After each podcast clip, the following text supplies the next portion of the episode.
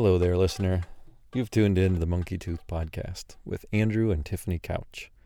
We're very happy to be bringing this thing to you every other week as we get ready to go on our big two year journey from California to Alaska and then down to South America and back. It is currently uh, April and we are leaving in May.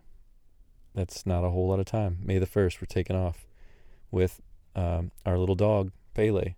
I got to tell you before I get into this episode about Pele, that uh, crazy little thing, uh, out of no fault of his own, was attacked in his own driveway with his uh, his people right there with him. I was standing right next to him, and two big ass pit bulls jumped on him and nearly killed him. It was a highly traumatic, remarkably violent uh, moment and fortunately, I had help from my neighbor, Ian McLean, a guy that we actually rent land from. He kicked one of those monsters in the head while I was smacking them, and they uh, they let go, and our dog was able to get get away. And we took him to the hospital, and he had stitches and drains and all kinds of stuff, but he's all right. He's wearing a T-shirt right now, uh, which is a little funny to look at, but he does not find it funny at all so that he doesn't tear out his stitches. Anyhow, he's gonna be all right, but it was uh, it was a little scary. He's a lucky guy.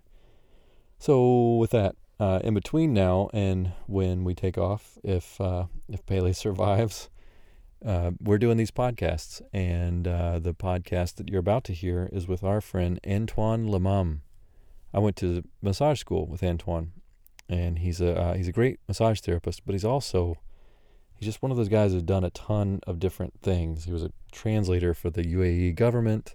Um, he was art director for an, an uh, advertising co- company. He's a psychologist, uh, and he's a, um, clinician. He does. Um, he's a counselor actually for a, a methadone clinic. Just a, a, very interesting guy, and you know it's one thing to define someone by what they do for a living. Antoine is really a uh, a poet, and uh, for sure an amazing drummer. The uh, the music that you heard at the intro that was Antoine uh, playing uh, a doumbek, kind of like a it's a Arabic tabla and uh, and some really cool uh, Arabic tambourine. It's it's amazing, and he he plays some throughout the episode. We we sat down with him in his house with his little dog um, Sesame, who was hilarious. This tiny little Chihuahua and uh, we had a great time. And he, he played both of those instruments for us, and we recorded it. So I'll, I'll scatter some of that in between. And he suggested some really good music that is also on this episode. So I hope you enjoy it. I I enjoyed it. Tiffany enjoyed it. We we think he's just a, delightful, interesting character. So anyhow, I uh, I want to say thank you to all our Patreon supporters. Thank you to those of you who've given us just straight up cash on GoFundMe. Bishma Deva, Narbona, and New Orleans, you're a good character. I don't care what everyone else who knows you says about you. I think you're all right. Thank you, sweet prince, for your lovely donation. Uh, and all of the rest of you who are helping us out, um, man, it really helps, especially with this weirdly increasingly expensive dog of ours. Um, we're uh, we're just so grateful that you listen in and, and contribute any way that you do. All right, so without any more of me, I want to introduce you to Antoine.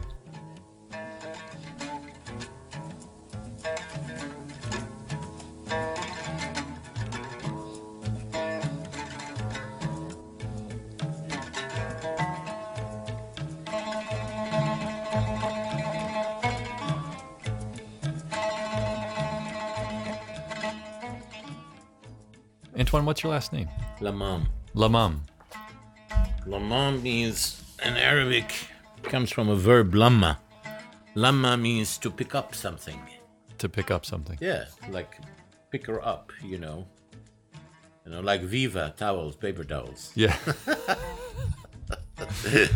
I'm sure that's what the uh, the original your family had in mind way back. uh, well, they were cleaners, maybe. Who knows? Yeah, pick it up. Well, uh, Antoine, thanks for letting us come in your house. You're very welcome. Um, I know you've. Uh, I just asked you off mic if you would read us some of your poetry. Um, do you feel comfortable reading in Arabic and then translating after? Yeah, I can. دعيني اقبلك قليلا دعيني الحس حلاوه الدنيا من شفتيك الورديتين دعيني ألمس فيك مكانا لا أحدا تجرأ لمسه فيك من قبل.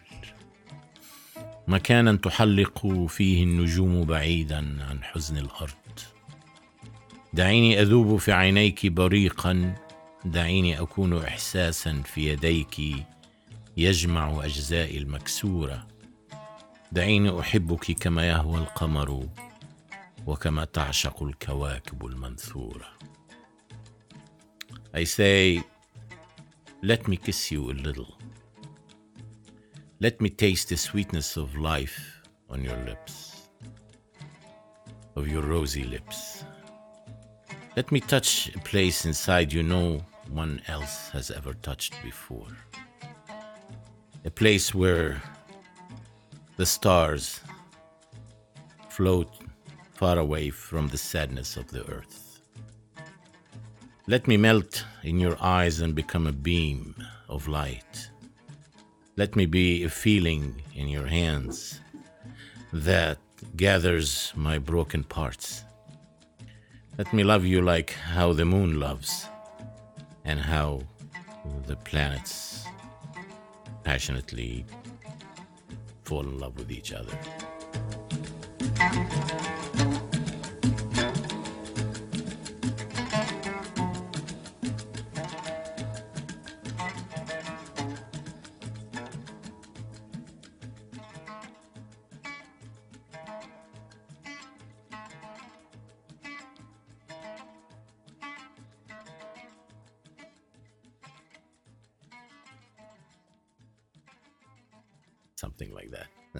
That was an impromptu translation, just Yeah. reading back. That's really incredible, Antoine. Thank you. You're welcome. You use uh, I've I've had the pleasure of just reading a few of your poems. You use a lot of um, uh, cosmic imagery, stars and light, and uh, yeah i feel they are i feel like they are a part of us you know i mean everything in the in the universe is a part of you Yeah. they even found out recently that the retina of the eye looks exactly like the solar system like Really? all the planets and all the, moon, the, the, the you know the stars and stuff like this starry. they're already inside your eyes Yeah. you know who knows if you're looking at them or they're looking at you Yeah, it's an interesting So- way to look at it. It's that that I like the uh the cosmic imagery. I mean, one it's just that it's like the sea. It's one of those those weird borders above and below that we just can't quite seem to totally explore. There's so much of the sea that we've not touched, and clearly an enormous amount of the cosmos we have no concept of. like Robert Frost. He is he hmm. was an American poet, very famous poet who wrote about nature, hmm. and he said, "I'm here now, looking at the sea, and I can't see in it, and I cannot see beyond it."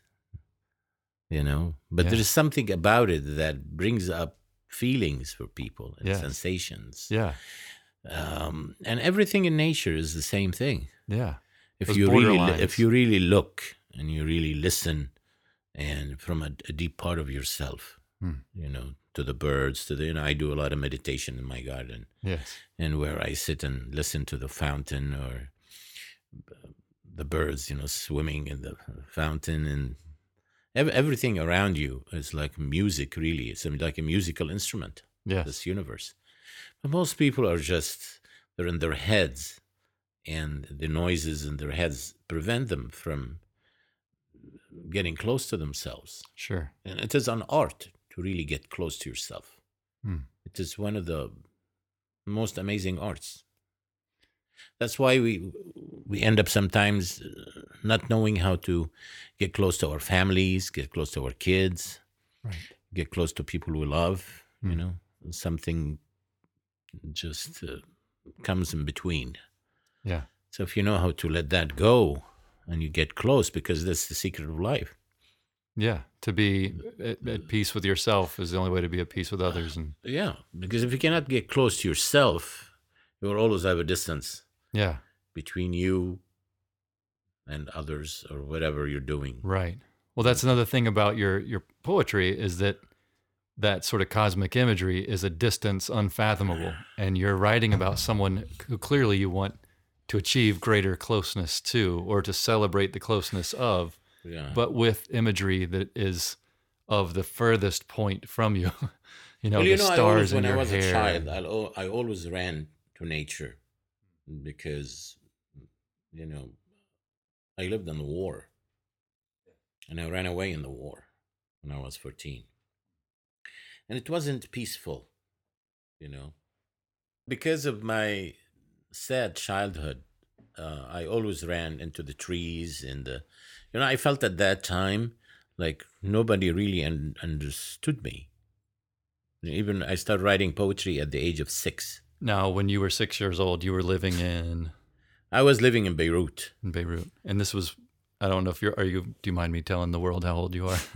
No, how old are you? 58. So at six, uh, that what year is that? When you're six years old, that's uh, That was uh, 66, sixty-six. Wow, 1966. that's a heavy time to be Double in. sixes, yeah. Yes. and then now my, my dad was a filmmaker. Right. And he was at that time in Egypt, uh, the president of Egypt, Jamal Abdel Nasser. He um, just became a president and tried to kick out all of the foreign con- uh, foreign uh, companies that were in Egypt. That they, he wanted only the Egyptian companies to to bloom and nourish, and so he kicked my dad out. His company. My dad had a villa um, a car, everything. They uh, he accused them of selling movies to Israel. At that time, that was not a cool thing. Right. Not. So they threw him in Gaza Strip, and my mom didn't know anything about him for two years. wow. They imprisoned him in Yeah, in Israel. Gaza in Gaza. Wow. for all false accusations, Yes. and took his money and his villa and his car, and and then we went by a boat to get him. We knew he sent a little message with a guy coming uh, from Gaza, and and my mom knew that he was still alive because she didn't know where he was, and we were little, like Yeah. and um, so we went and the funny part was the sea was so huge and there was a storm. And i saw a boat like our boat got wrecked and people dying in the water i was six years old Oh maybe less than six but i started writing at six that that stuff stayed in my mind you know and i was one of the guys who kept like I was little, like maybe five at that time, and I was running outside to look at the other boat, and I remember my mom telling me, "Come back here, you're gonna fly in the wind or something," you know. And I didn't care. I felt like I was, I could see angels at that time. Wow. It was a very angelic time. Yeah, and then we picked up my dad, and he was not feeling well. You know, Yeah. they. Uh, I don't know what my mom did to to get him. I don't remember the the facts about that. you know. Likely a bribe. Someone paid. Uh, someone, something happened, yeah, because they really Yeah. had him there. They didn't want him to go. Wow. Um, you know, he wasn't in prison. Hmm. He could go anywhere he wants, you know, but he could not leave the country. It was like a big prison, you know. Right. So, Wow. and then they let him go. I don't know what they did. So, some big people talked, you know. Right. Somebody's hands got Yeah. got greased and But uh, it was an amazing experience for me as a Oh, kid. Yeah. Yeah. I think I was maybe five, not even six. Uh, Wow. 1965. Yeah. And that's when you felt the sort of that muse calling you to write Yeah. your experience. That's uh, that's it started from there, from that experience, wow. And my connection with the sea, my connection with the with nature Yeah. and the planets, and uh, And that's you know, it's the connection of the planets that helped us Yeah. navigate the sea. You know, that's a, uh, another well, weird connection of that sort of distance between the two and how we managed to make it. Yeah, probably. And somehow it all mapped on the landscape of women in, in your imagination with the sea and the uh, the cosmos. It's really cool. So let me just I'm sorry, we got to get back to uh to Beirut. So you're you grew up that's where you're I born. was born in Beirut, born in Beirut. but my parents moved around a little bit, you know, at that time because my dad was, uh, you know, he came back from Egypt and he didn't have any money, yeah. So we, we were poor for a while. We lived in a hotel. Yeah, and I remember I, I hated it because I had to take you know showers and use the bathrooms with other people in there. Right. Were you guys working, like kind of helping run the hotel, or you just living in it? That was like No, we lived in there. Yeah. Oh, yeah. And then we moved to the mountains. That was very magical because that's when I fell more in love with nature. Yes. And I used to write my poems, you know, in the forests and stuff like that. And, and my dad loved hunting. He used to take me with him all the time and walk the mountains and What were you hunting? What what sort Uh, yeah, of animals? birds. Birds. Yeah, we used to to eat them. Yeah. Yeah, and then he was a great fisherman too. So he fished. We ate a lot of stuff like natural, natural stuff Hmm. from the sea and the, from the nature. Yeah. The only thing now is that uh, I feel weird about killing, you know, birds and animals. But, Yeah. Uh, for survival reasons, you know, Right. I have to do it. What brought me back from the brink of vegetarianism and veganism was going fishing.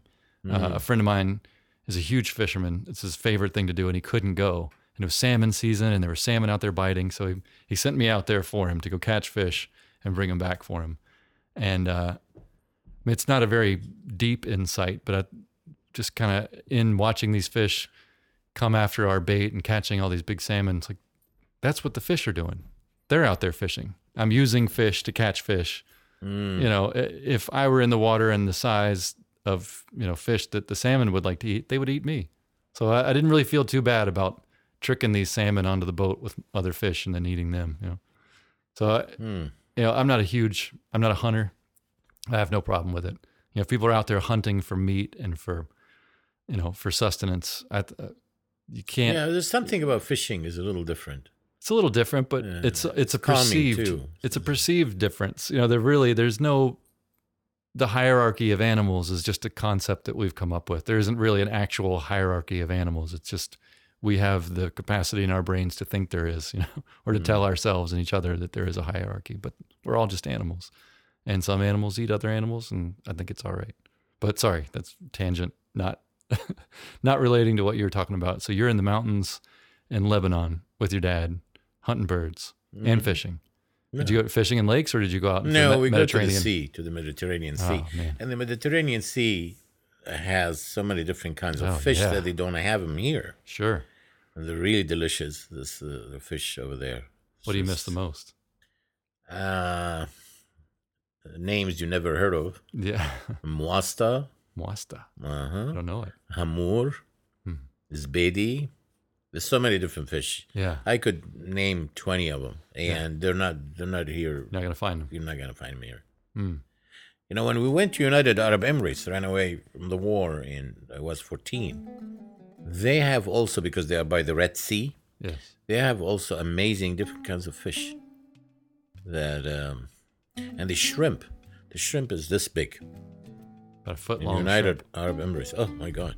Wow. It's like uh, we used to barbecue, barbecue them. You know, uh, Yeah. and very tasty. Sounds great. One fish you could have dinner. I mean, one one shrimp. One shrimp. Yeah. Wow. Yeah. Over here they're like this. They're shrimp. They're shrimp. what do you would They, think of. sh- they, they, they shrunk.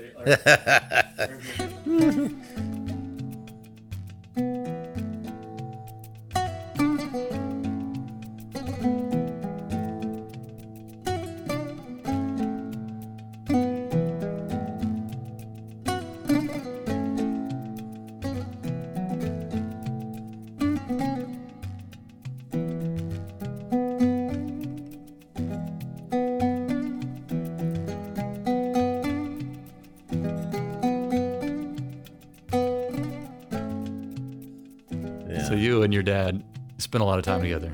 Uh, Now you have a brother as well. Just one brother, or how many. I have two brothers. The other one is a musician too. He's a violin player. violin player? Yeah, we're one. We, we was we were one band, you know. Yeah.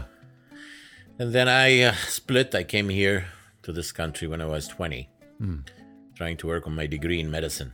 Hmm. So I studied, uh, I did a lot of courses in pre med. Yeah. And then I found out that because I was a foreigner, I couldn't get into medical school. Why? Why not? I was a foreigner. They want, that's what the advisor told me. My counselor at the. That sounds uh, like bad university. advice. Yeah, if you if you study medicine in your country and you come to United States for specialty, that's different. Hmm. You could get accepted there. From there, you have to write them. But if you come to this country, start start from Start the- all over again. you can't get into medical school. There are a lot of politics, huh. Yeah. And that's one of the mistakes. So I changed my major, studied psychology, and uh, Yeah.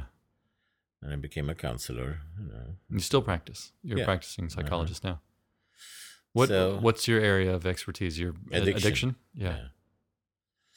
Oh, we are all addicts. Yeah. The coffee not- sure uh, was good. If we are not addicted to something, we're addicted to our minds. Right. you know, and uh, doing the same thing over and over and over again, you know. Yeah. It's like 50, 50, 60, 70 years you could sum them up with one day because they're almost the same. Sure. Sure. I mean, what you're doing right now, you're really breaking the addiction. You're may be travel. addicted to You're gonna breaking. travel. You're gonna do something different. I always tell people sometimes if you if you wake up in the morning and you come out of the bed from this side, try to come up from the other side sometimes. Yes. You know, uh, do something different to wake yourself up, because when you do something over and over and over again, you fall asleep, and you become you live in a state of sleep all your life. Hmm. You know, people are used to waking up and having the same breakfast, Yeah. the same jobs for years, and um, they're just uh, ad- that's addiction. I'm a little envious of that, uh, to be honest. I've I've not had a pattern of uh, regularity in my life. I tend to very regularly throw it. Take a laxative. I'm just kidding. I think I do. I think I take maybe too many uh, psychic laxatives. We just tend to keep moving around and trying different Well, things. that's why you're awakened. You know, you know the Russian philosopher I studied, Hmm. which he was Armenian, Gurdjieff. Gurdjieff. and his uh, student Spinsky. Spinsky wrote a book about Gurdjieff. It's called uh, uh, "Search for the Miraculous," Hmm. and he talks about how he met Gurdjieff and stuff. And Gurdjieff was wanted by the Russian government for you know because he was intelligent and enlightened. You know, and Gurdjieff used to ask students. It's like uh, when they come to study with him.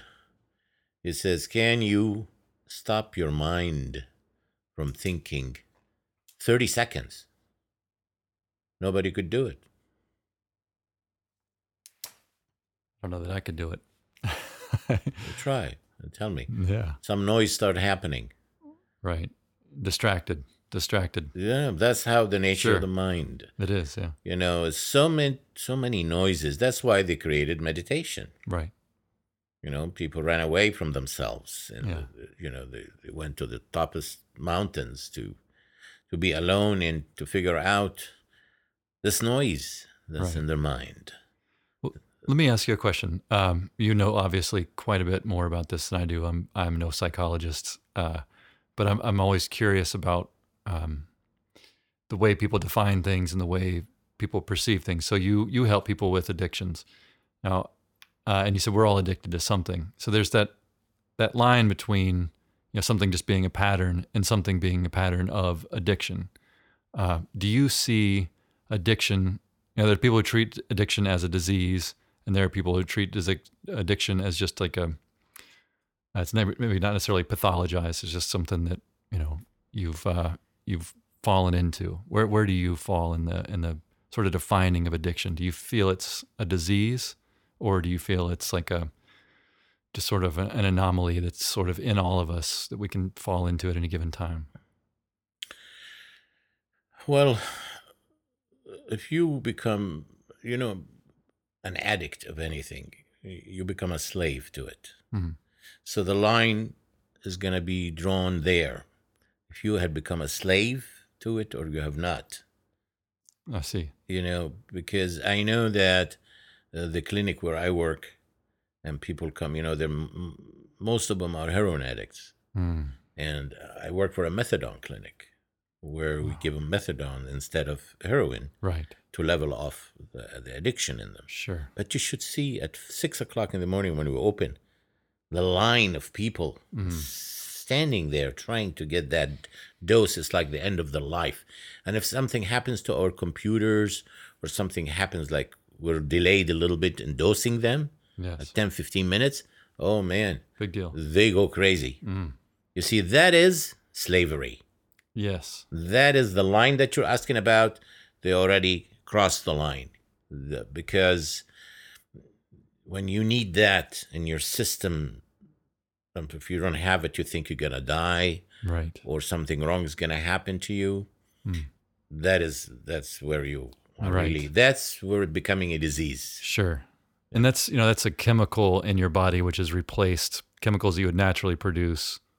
Yes. the- and, and, And you know the the thing is, you produce a lot of things by your brain. Sure. If you really concentrate and you meditate, you may be able to produce the same right. the same hormones or the same you know substances. I guess I, I've, I've heard people describe. See, I, I don't have. I mean, I'm certain there are things to which I'm addicted that I'm just unaware. But uh, I've never picked up smoking. Like I didn't. I, I I used to drink, but I don't. I never was like a, you know, daily drinker. I don't know that I have anything maybe other than coffee and masturbation that have been like with me for years and years and years as like you're a, normal. I think right? But outside of that, I don't know that there is anything that I'm necessarily that I can Well, we need to talk about the masturbation. well, if, it's good that my wife's here. That helps really buffer the conversation and keep you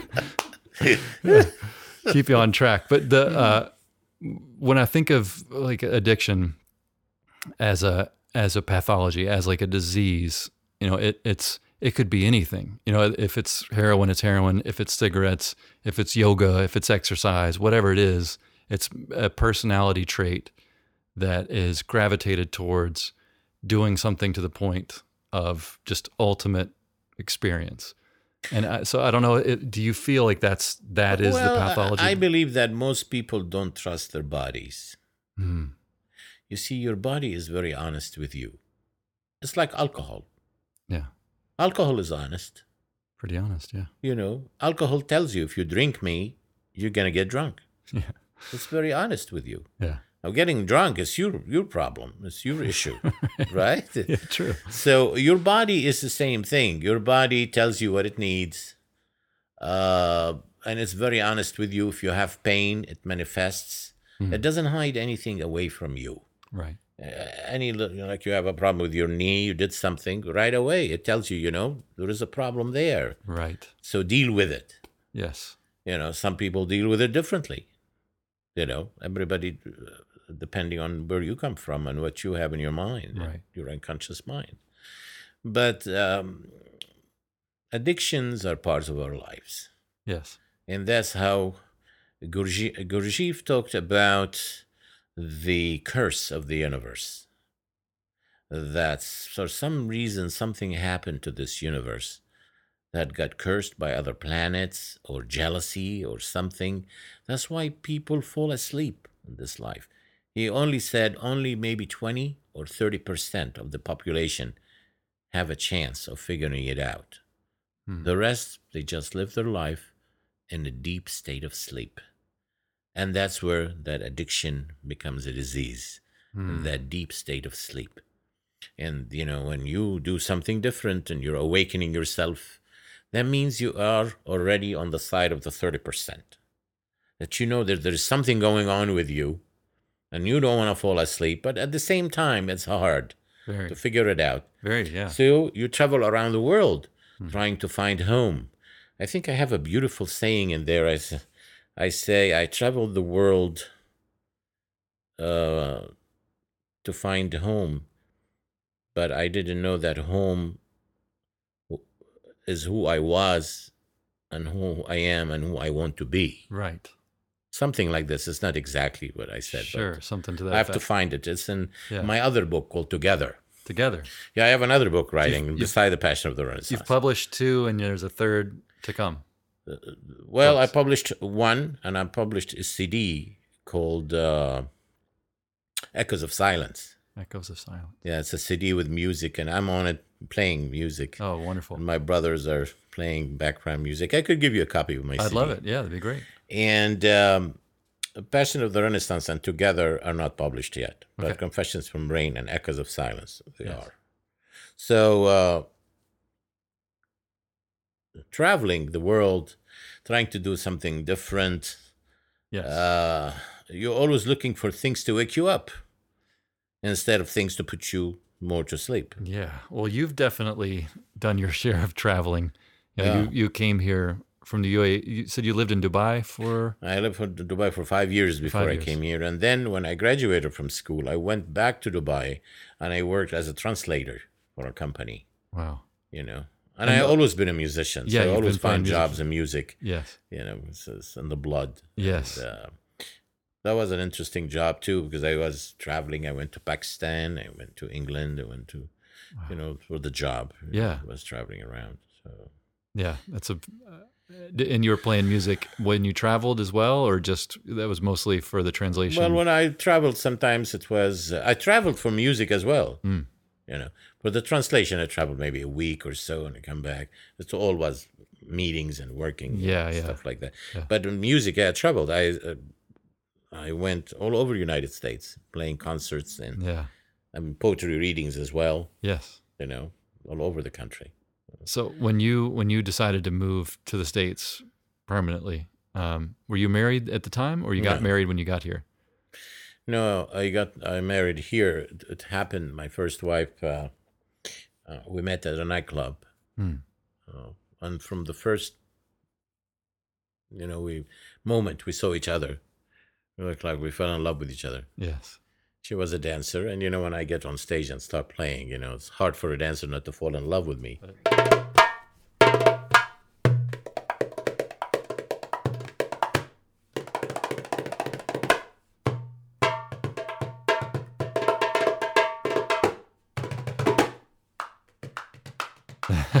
So uh, so I was young at that time. I was 26, 27, I think. 20, 26 and a half, something Yeah. like that.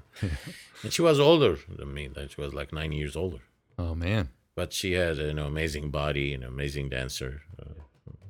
So, and I, I came here from United Arab Emirates on a tourist visa. After I, I had, um, I was a student on a student visa. Now, a tourist visa, every three months you have to leave, like, you know. So I was, uh, I just came to California. I was living in Florida. And I came to California on a contract with a nightclub for a month, you know.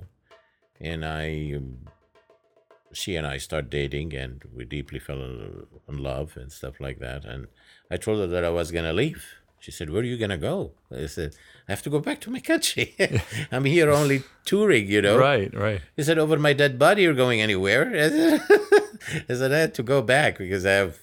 They said, What? How can I keep you here? Uh, I said, The only way to keep me is to marry me. He said, Yeah, I'll marry you tomorrow. Wow.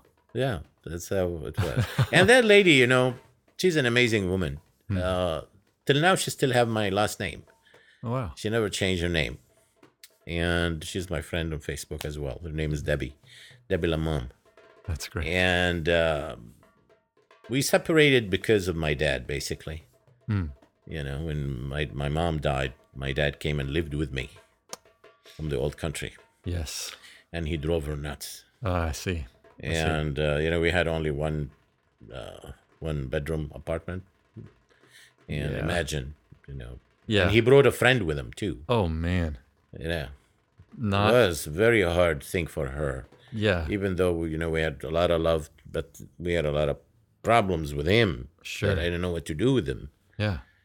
and at that time so uh, she ended up leaving we separated um, for like a year and i didn't know that she had the desire to come back till i present her with divorce papers because i i met someone else Hmm.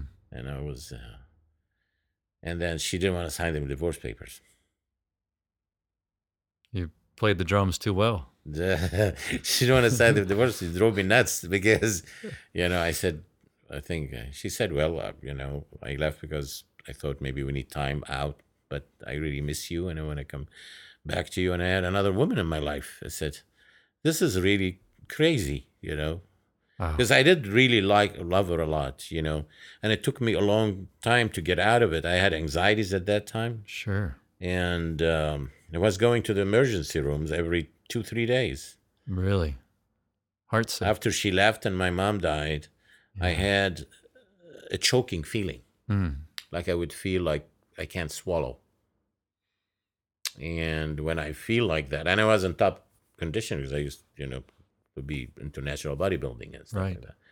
used to go to the hospital and say, What is this guy doing here? There's nothing wrong with you physically. I said, Yeah, but there's something wrong here. Said, Physical manifestation. so they start giving me state. Ativan, you know, and all that crap that I threw in the garbage, you know. Yeah. I don't want to I don't like to use drugs. anymore. No. So and then till I figured it out.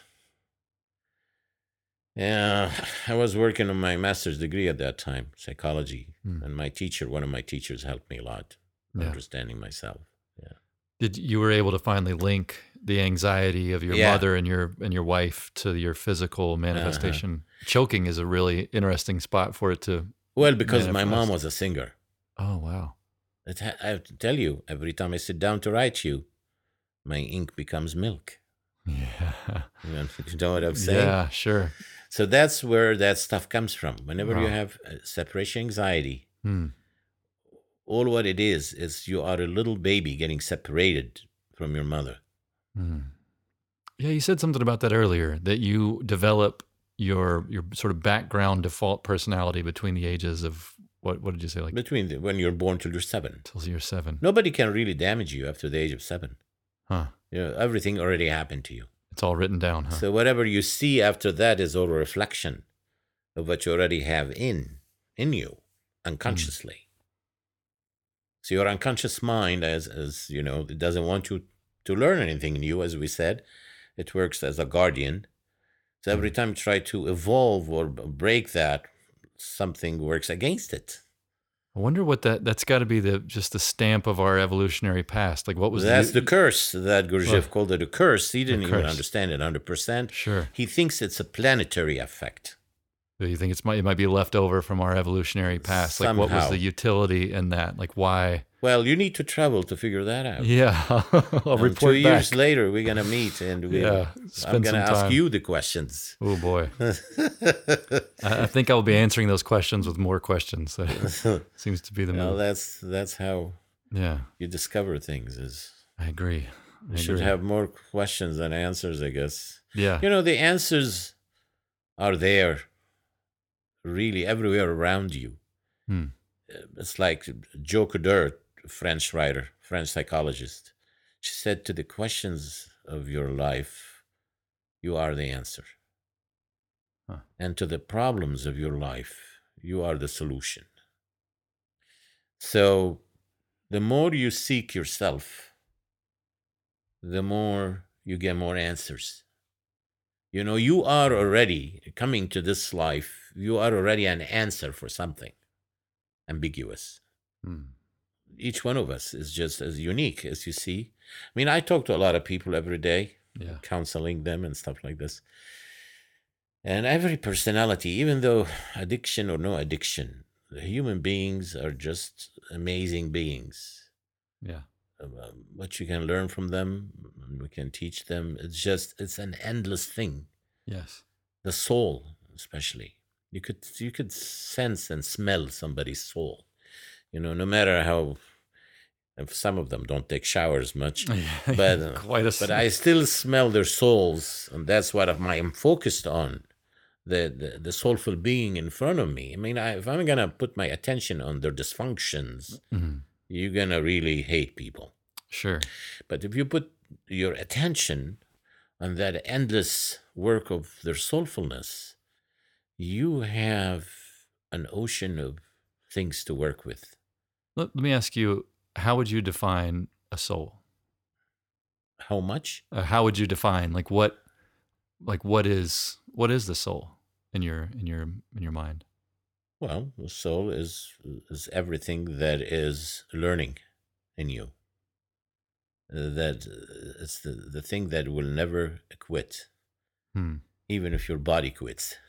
Hmm. You know, it is that seed. The moment you get that seed, no matter where you throw it, something is going to come out of it. Hmm.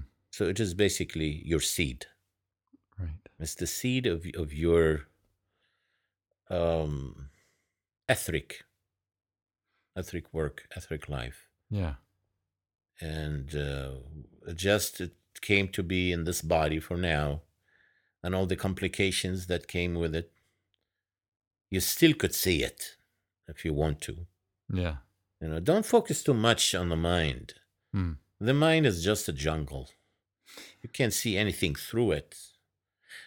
But if you go back to the to the source and to the seed, there is nothing but beauty. So it's that essential part of a person, Oh yeah. whatever it, whatever they're about. It's their their essence, not necessarily their true. complications. Yeah, their, that's the seed, and and Yeah.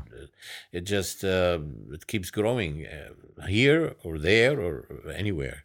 It seems like to me it would get because a, a lot of the people that I've enjoyed their art or their their music or whatever it is that they create, it's whatever their essential nature is combined with their their problems. You know, you think about uh, you know music, musicians, how many of them were just troubled, and, and you know writers and and poets and these people who had deep psychological Mhm. issues and they you know separation anxieties they had uh you know they felt abuse they abused drugs they abused alcohol but they produced this incredible art this incredible work.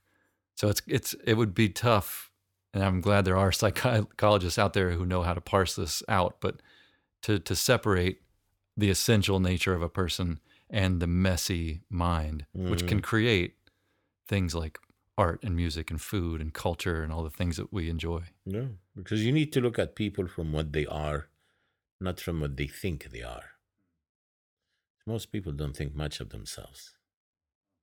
Uh, so, yeah, when I'm when I meet a new client or whatever, I I try to look at them from who they are, so you don't judge them, because these problems are a part of this life. Problems are there for some reason to make you discover different uh, places of yourself. I don't remember the name of the artist, uh, the writer who said there are places in the heart are not yet to be unless you be. Are places in the heart. There are so many places in the heart that you haven't discovered yet. Hmm. You need, you have to be in order for them to be, you know? So you have to, again, it's what you are. You have to be. And, and going that to that state of being. Being to your essential discover self. the different places of Yeah. your heart that, you know. So everything in this life is all about learning. Yes. I'll agree with There's that. nothing else, you know, and and thank God we have the seed Hmm. to keep us going. Otherwise, as you see, like the body is not there for you all the time. No, it'll let you down. but that quick. seed will always be there for you. Hmm. And the more you you learn on this dimension, is that what you take with you, and that's uh, the signs of your growth Yes. you know and some people for some reason and i don't know if it is a planetary effect or not but they will never learn um they're just Doomed to repeat the they're same just mistakes. even though they don't learn but they are great examples like for other people to learn Right. you know the, the, so every human being has work to do on this earth Right.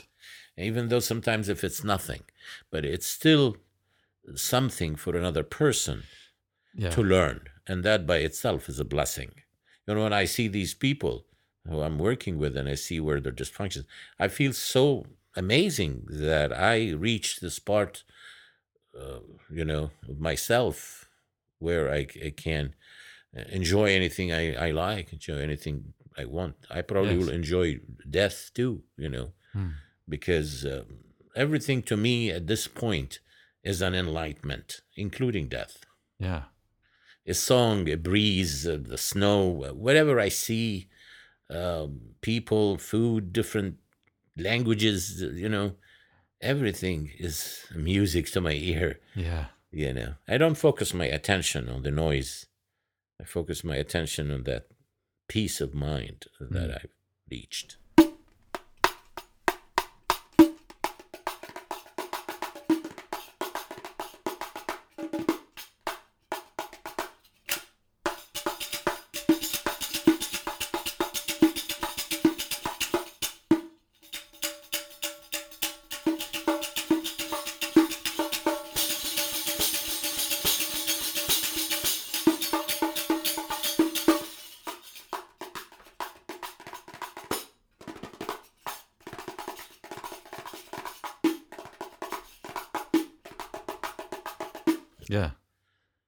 It's it's interesting because it, it reads in your poetry and in your and sort of your prose that you know as you're looking for that the stars and the cosmos and the sea and these other th- things those are pretty essential pretty uh those would represent i guess the soul of any Mhm. given uh environment I say in my book Together, I say something about the moon.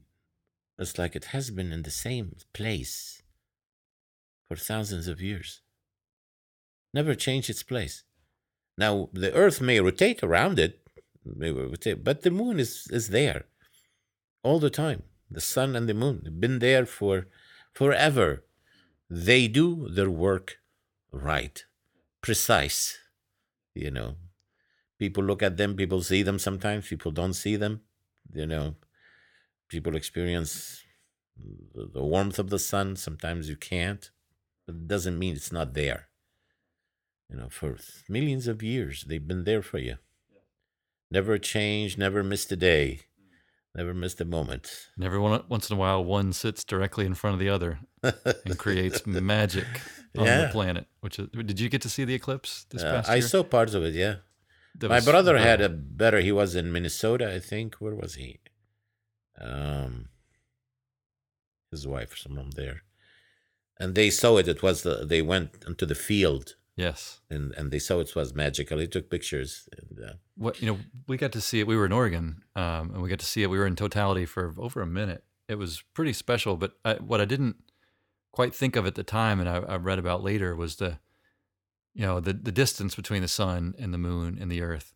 Yeah they're they're vastly different in size. The earth is much larger than the moon but the moon is and the earth are vastly smaller than the sun but when you look at the sun and the moon in the sky they look about the same size because of the, the relative distance of the sun makes it seem the the same size as the Earth, creates the- the, illusion. as the yeah. moon, right? And when uh, one passes in front of the other, the moon passes in front of the sun, one can completely, I mean, 100% block it out. And all you see is the corona, which is, Mm. it's a phenomenologically rare enough thing that we've not been able to find any other instance of that anywhere else in the observable universe to us. We can't see another, we can't work out mathematically where that's happening anywhere else. That's crazy. You know, to think of like all the well, you need to drop the mathematics sometimes. drop the math. drop the math in order to see the magic. Sure, sure. And the, I've never really. well, so I, now in this instance, the math to me heightens the magic of it, and it and it, it, it sort of uh, highlights the improbability and the, the the beauty of the that we get to see that that we are just a bunch of apes down here on this planet that just happen to be the one planet around where that ph- phenomenon happens, where the sun and the moon can completely Mhm. shade one another in this in this sort of magical and bizarre way. So I hear what you're saying, drop the math, but every Mhm. once in a while the math is just as confusing and beautiful as Yeah. poetry. You know, no, nothing really amazed me as much as the moon and the Mm. movements of the moon. You know, Sure. books, religious books have been Mm. written about that. sure. You know, the Quran is the Islamic book for the Muslims. Yes. You know, the, the, the month of Ramadan, it's all about the moon. Yeah. Isn't that the symbol? Uh, one of the, the, the great symbols uh, on the Quran Yes, is a the sliver of the, crescent. moon- the crescent. Yeah. Yeah, yeah. It's on their mosque. Right. On the mosque, yeah. What, Yeah. what, what's the connection there? You, Well, they say that uh, God created that. Mhm. Uh, the different times of the the moon. Uh, it's like when the moon is new, and, and then it becomes a little fuller and full moon, and right. and the effect of the moon on people's behaviors, Right. Affecting the water, our affecting the water, gravity, affecting the earth. It has a lot to do why God put it there. They say. Hmm. and it's it's mentioned a lot in their Sure. religious practices and religious teachings. Uh, Sure. the moon is an important part when they uh, when they eat, when they fast, Hmm. when they, you know. Um, so it's a it's a part of some Yeah. people's religions, even. I would imagine uh, just about every early religion that was trying to help sort out why things happen on the planet. you Yeah. know, but pre-scientific method, that was the scientific method. You know, today we have GPS. Yeah. A long time ago in the desert, they had the moon. Yeah, that's right. The people used to to follow the moon, how they travel, and they would know when they're gonna get to the, the here and there Sure. from the the the uh, shapes, Yeah. different shapes of the moon. I mean, navigating by the stars and the moon, uh, navigating when to plant Yeah. crops, knowing when winter's coming, all that sort of stuff. So the math basically what it does, it made our brains dull. you think so? You know, now you're dependent. Again, that state of falling asleep. Again, going back to Mm. the same subject we started, Yes. addiction, right? Which Yes. is my major. And being dependent on all of these things, Hmm. which, you know, it puts your, your mind into sleep. Now we don't even know how to calculate anything except with a calculator. Sure. Sure. We don't need to sit down. You know, every time you sit down and you write things, you are using all of your senses. Writing is very important. I did a lot of writing to get out of this anxiety stuff, beside the poetry that Sure. you know I write. And I like to write my poetry with a pen yeah. instead of writing it on Instead of a typing. computer because when you write, you get really involved. Do you have nice handwriting? I That- feel like you would have nice handwriting. I do. Yeah. and and that pen the, the the pen and and your arm and your your your brains uh, Yeah. it, it gets just involved you know and you scratch here and you write here and you, you you get involved you, in your work Smell the ink on the paper. yeah so the computer the math all of this stuff really made people dull Hmm. and uh, you know the gps by the moon oh my god it's, uh, is the is the dream of a poet right right right uh, well i gotta i gotta push on that a little bit because uh, the same was said about books and writing. When that technology first came out people were like why you want to write everything down? Then you what you know, who's going to remember anything if it's all just written down? Everyone will forget everything and we'll just have to rely upon the books. But how much poorer would we be without the works uh, all the great works all this great writing and the stories that we're Mhm. able to tell each other? So I, I hear what you're saying. I appreciate it, but I, I reject it because That's all right. no, no. I mean, I, I, don't reject it fully, but I, I, I- feel like those those developments and those little turns in technology that we're all we're all in the process of evolving constantly. Mhm. I don't think evolution has stopped. I don't think it has the capacity to stop. You know, with this with this kind of a life we live today, the Mm. fast paced life Sure. we're living, we do we need all of this stuff. You know, it comes with with life, It makes things a little yeah, and and it's amazing how it's falling into place. yes, It's like now you get in your car. I mean, I have a gig three hours away from here, and I just type it in put and there the you address, and it is Yeah. you know it is amazing. If I wasn't gonna follow the moon, I'd be there three years later. go. Right? and I won't be able to make a living. right, so, uh, right, right. So it is. Uh, it's amazing, Yeah. but it's still like a. But I know what you're saying about making you dull because uh, today I, I wanted to go somewhere and my GPS was not working, and I don't have a map in my car. Now I used to. I used to be a delivery driver in, in New York, and we had maps, these Oh, little wow. great little maps, and I did all five boroughs: Connecticut, New Jersey. And I'd never been there, but having these little paper maps, they're on spiral bound books. I felt empowered to go anywhere that was in that book. You know, Sure. I never felt lost because I could always reference that book. And but without that book and without our GPS, you're just asking strangers, which there's always a way to find where you need to go. Uh, and imagine sometimes, sometimes I go places where uh, uh, the computer, your phone, and it doesn't work. Yeah, You're out of reach, and uh, yeah. Which you know, I've really the the more you know, we we've had cell phones for a while, and it wasn't until we moved out west, kind of where these things were invented, that we found so many places where they don't work. You know, on, all along the coast. You know, you Yeah. get somewhere not terribly far from Apple hep- headquarters, and the thing doesn't work. It's like, what the hell? it's sometimes it's too much. yeah, too much too information of in Like the Silicon Valley. Yeah. To when I go there is like Oh, man. sometimes if you go inside the house, your phone doesn't work. You have to get outside right. uh, to catch the That's- signals. It's a strange thing. There's no telling where it's all heading, you know. But Mm. uh, but uh, to your point of it dulling people and dulling society, I, I do get that, and I I, I, I am so much about it. into awakening the Yes. mind all the time. you know. Yes. But that does not mean I don't enjoy sometimes the state of sleep I'm in. Sure. because, you know, Sure. that's constant work. you Right. know. No, I mean, I, I enjoy a lot of the.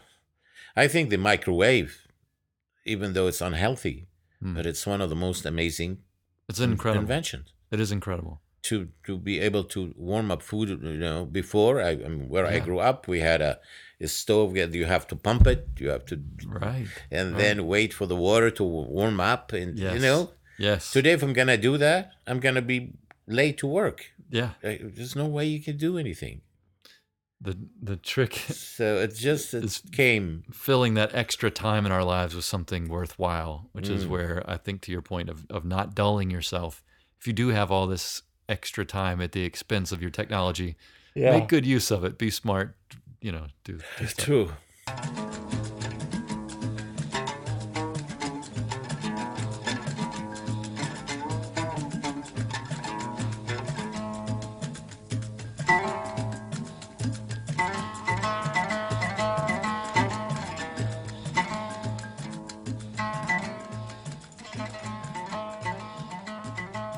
I, wondered if would you mind reading me one more poem? Is there one in particular that you'd like to read? in to english read? Sure, any yeah any, in any, English. any let's poem. read in english so people can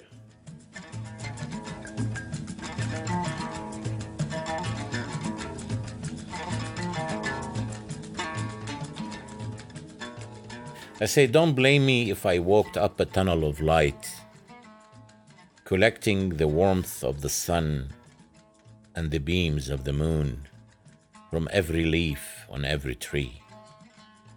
Don't ask me why I gathered them in my little bag, carried them on my back, and walked with them to the end of the forests. At last, I want to sit with them, sleep with them, and meditate with them for hundreds of years, just to feel what God felt when He was creating your marvelous face.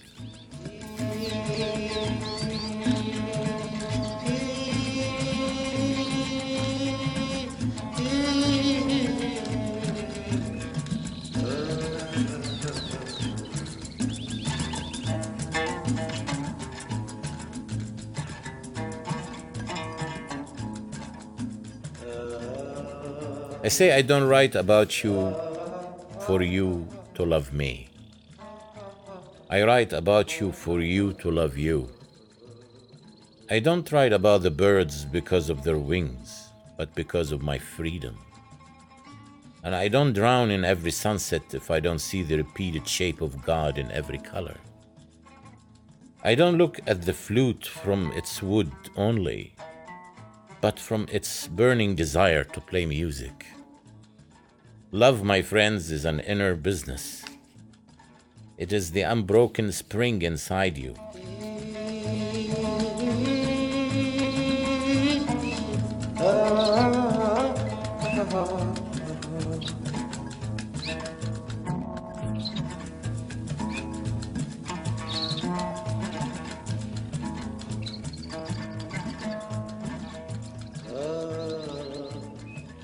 Antoine, goes kn- on and on. I knew you were a, I knew you were a lover, but man, that's some beautiful stuff. Like that's yeah. that's uh It's a work of and it's all it's one it's one piece, but uh, about a hundred sonnets. You said right? That's, yeah, around a hundred sonnets. I like that. I say kind of the beginning of each one. It's got a. it's like you're talking to yourself, telling yourself the story of this great love. Mm-hmm. You know. Well, you know, you have to remember that everything is happening from you. Yes, You know, this whole universe is a reflection of you, absolutely. and and poetry is just a connection. Right. You know, you you connect with with everything around you. You know, the the you connect for sure to the, with the moon, with the planets, with with the wind. With, you know, my first book, Con- Confessions from Rain. There was another e- edition of this that came, edition one, and I wrote that in Mountain Diablo. I don't know. Have you ever been to Mountain Diablo? I haven't been. No. It's uh, off Tw- Walnut Creek. Yes. So when I was having this anxiety, Hmm. I, I took off from work and I spent three months going to Mountain Diablo, Diablo every day. I take my blanket, put it under the tree, sit there, and write. And I wrote the whole book in Mountain Diablo, in the forest. And it rained on me, snowed on me, wind, sun, whatever. I stayed there till I finished the book. And that what basically um, saved my anxiety. It got me out of my anxiety. Hmm. So I decided to just after that, what happened to me is to write a book, and I, I think because of my talent in, in in poetry, you know, in Arabic is unbelievable. The poetry in Arabic that I write, it's just, it comes very natural. And in English, I had to train myself to become natural in English because English Yeah. is not my first language. Yeah, I can't imagine how to do that. How to take lyricism from one language to another. It's yeah and, and and meditate on it and, and Yeah. make it the language that i wanted i don't i don't really translate my work when I, I write this in english i don't write it in arabic and translate it to english so you write Arabic poems and write English poems. You're right. And never do you, no yeah. i I have some translations that people ask me like you asked me to Right. translate that poem i never sit down and translate my poem sure, sure. and write it here no this stuff was written in english Right. That's a you know I I found that I read uh, Cervantes the uh, uh, now I'm forgetting the name of his great book Don Quixote. I've read uh, the first one I read was like a fairly recent translation, but if you read other translations of that work, they're very different, and they're still telling exactly the same story, but like the turns of phrase and the way people will take those translations. like rumi yeah, exactly. It can you know very, very different. rumi i mean Sure. the best one who translated him was coleman bark Hmm. You know, Coleman Bark was uh, an Eng- English literature teacher. Right. I think he was teaching in Boston somewhere. Really subjective to And, find. and he's that- a poet, That voice. but his poetry didn't make any. No, nobody liked it till he started translating Rumi, yes. and people fell in love with his work. Mm-hmm. You know, and Rumi fit him very well, and he went to Iran and studied Persian for a long time, Wow. so he could really live the language. Yes. You know, the translator. He work as a translator. It's a very hard job. I can only imagine. Oh yeah. You know it is it's very hard to to also because you have to look for the ideas behind be, Right. beyond just the words yes. you know Uh, and now i i translate for an orchestra in michigan i translate arabic poetry into like arabic songs into english Wow. i make i make money that way That's great. it's, it's a job for me I, every two months they do a concert they have 10 12 songs and classical songs in arabic they're this big and i translate them and i translate them with my own way of translating Sure. because I put my poetic uh, mind in, into the into the writing, the and work I itself. got like the bread and butter of the poem and to translate it and, and turn it to you, so you could, as an American person, Sure. you understand it. You understand the depth of this work. There, there are things that I, I, I again, I'm no uh, linguist, but from what I understand of Arabic specifically, in the actual speaking of the language, like there, the breath, and there, there are things represented in the way that you pronounce and enunciate words that we don't have a um, an equivalent in English. You know, there's no deeper meaning than just saying if and but the God toast. You know what I mean? They're just words that the meanings are in the definition. But from my understanding, and you can correct me if I'm wrong, but like to say the word, like when you say marhaba, like welcome, that that that breath has a significance that relates to God in a way that we we just don't have a. All that- the is that a words, all the it real? words in Arabic that has the letter ha Uh-huh. in it, it has to do with sadness. Sadness. sadness and breath because basically uh, the word allah Mm-hmm. allah it's a breath thing Right. it's to take a breath you know that's what it means so it has to do with that and uh, you see as uh, the letter ha which it's h Mm-hmm. in english we call it ha in arabic Ha. ha allah Allah. allah see that The final breath, breath, at the out. end. Yeah, we use it a lot in, in poetry that has sand, as, as sad endings. You know, the a sad ending sound that when people are, um, you know, everything in life has to do with going back to the breath. Sure. Gurdjieff said, "Time is for beginners, and breath is for finishers, That's fantastic. isn't it? So the more you pay more attention to your breath, the more you are more grounded Hmm. and you know you go into your own self Yeah, and what a terrible fear and anxiety When you caused are by not when there. you can't breathe. Oh my gosh, yeah. you know That's and a lot of times anxiety is comes from like you don't know how to breathe yes, very know. much so. and uh, and a lot of things happen to people when they're little Hmm. that take their breath away Sure. Punched in the stomach, you fall from a height. You're you- right. Any number of things. Especially in, in, in my country they they beat children up. And here too. Sure, but yeah, I, they abuse them. They beat them up. Hmm. and uh, the child lives in between those states of crying all of his life. Yeah. not understanding why this happened to him. Mm. and and the body as as you know from you are a body worker and i'm too. And sometimes i have people here who are massaging and i start crying. Mm. honest to god didn't happen to you yet I've not felt the urge to cry, but I've definitely felt some things that are not uh, that I don't have a normal explanation for. yeah For when i play that oud yes. music and I start massaging people, and I can sense people's feelings that are under the skin that's coming out. And there's a lot of abuse in there. Yes. You know, it's just so funny after my operation. I would be sitting like in the rehab in the the room, and I start crying all of a sudden. And I cry and I cry and I cry deeply. And it is because what I found out, you know, I asked myself, why am I doing that? And a part of myself answered me. He said, Your heart is angry. Mm. A part of you, when they open you, there are so many feelings. Now, we're talking about surgical, the physical surgery. Sure. But we, as human beings, there is an emotional surgery that's going on at the same time. There are so many feelings under the skin that are held by the muscles. Mm. You know, your muscular Sure. system, as you know, the body is made of so many different systems. Right. And one of them is the muscular system that Sure. we work on as massage therapists. And that has a lot of emotions in it. And Yeah. that's why sometimes when when you're working on people, people start cannot breathe or they start having the their nose gets stuffy and Mhm. you know a lot of these not just physical things happening to people. Right.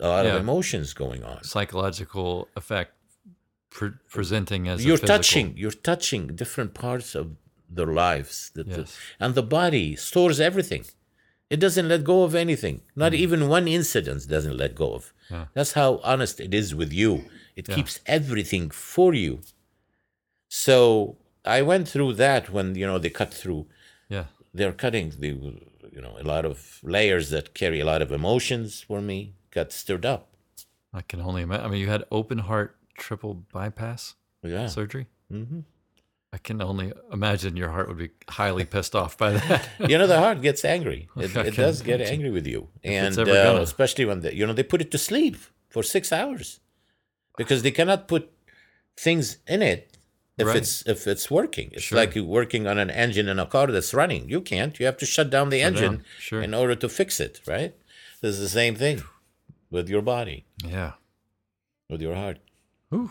and they pump you by a machine Right. a huge machine, you know, you know, and uh, and after that they're gonna wake it up, and you will hope that it wakes up. Yeah. Please come back. after this sleep.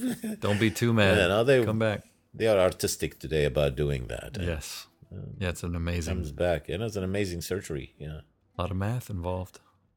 Talking about math, the guy who wrote the science of algebra was Arabic. Very much so. Yeah. His name was Al Khawarizmi. Can you say Al Khawarizmi? Al Khawarizmi? No, I cannot. Al Khawarizmi. I cannot. Al Khawarizmi, yeah. His, uh, the Mongolians attacked Iraq back in 1258 and threw all the books in the river, the Tigris River, and it turned blue. And bl- the, the river turned blue for uh, probably 500 years because uh, everything was written in, in, in ink. You know, at that time they used to pay people money, gold, They weigh the book and they pay you gold for it. That's how important for people. And there was a little booklet. They forgot to throw it in the in the in the uh, river, and that booklet was an algebra bu- book. The little booklet by Khwarizmi. They built all the science of algebra from that booklet. Wow. So imagine the the knowledge that went down the drain with that river. How, how many times have we done that to ourselves as a species? And now the the, the Burning the- of Alexandria. They uh, they blew up. You know, when Iraq, they Yeah. threw a lot of beautiful Oh. museums, the art, the, Yes. that were sh- shot and yes. broken and expo- explosions, and that you're killing not just the regime, you, you're killing civilizations of art Culture. and beauty. Yes. Yeah.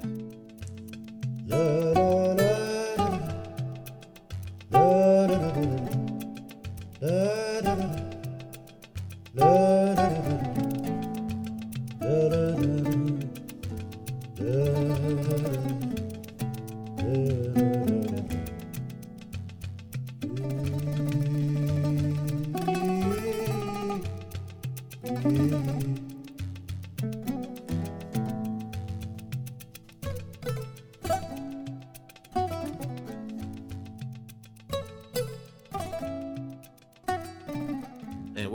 beautiful proverb in Arabic. It says, "تش- تشربش من بير وتزت فيه حجر.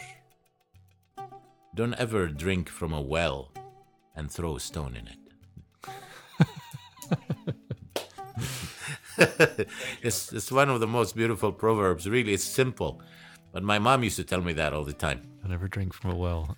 and So throw a don't stone. ever drink from a well and throw a stone in it. Hmm. You always have to be uh, graceful Yes. for things that do that. You know, give water your thirst. Your... Right. So I think that's a beautiful proverb. But this was a slang proverb. Uh, Some of the best ones usually are. well, thank you. you're welcome.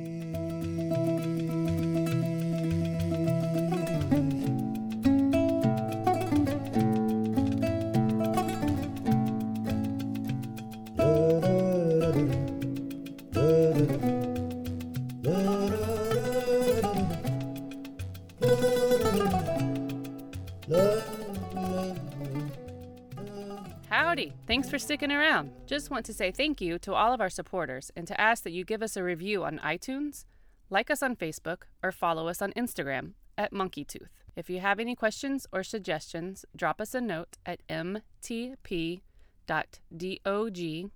That's mtp.dog. Thanking you. Be good.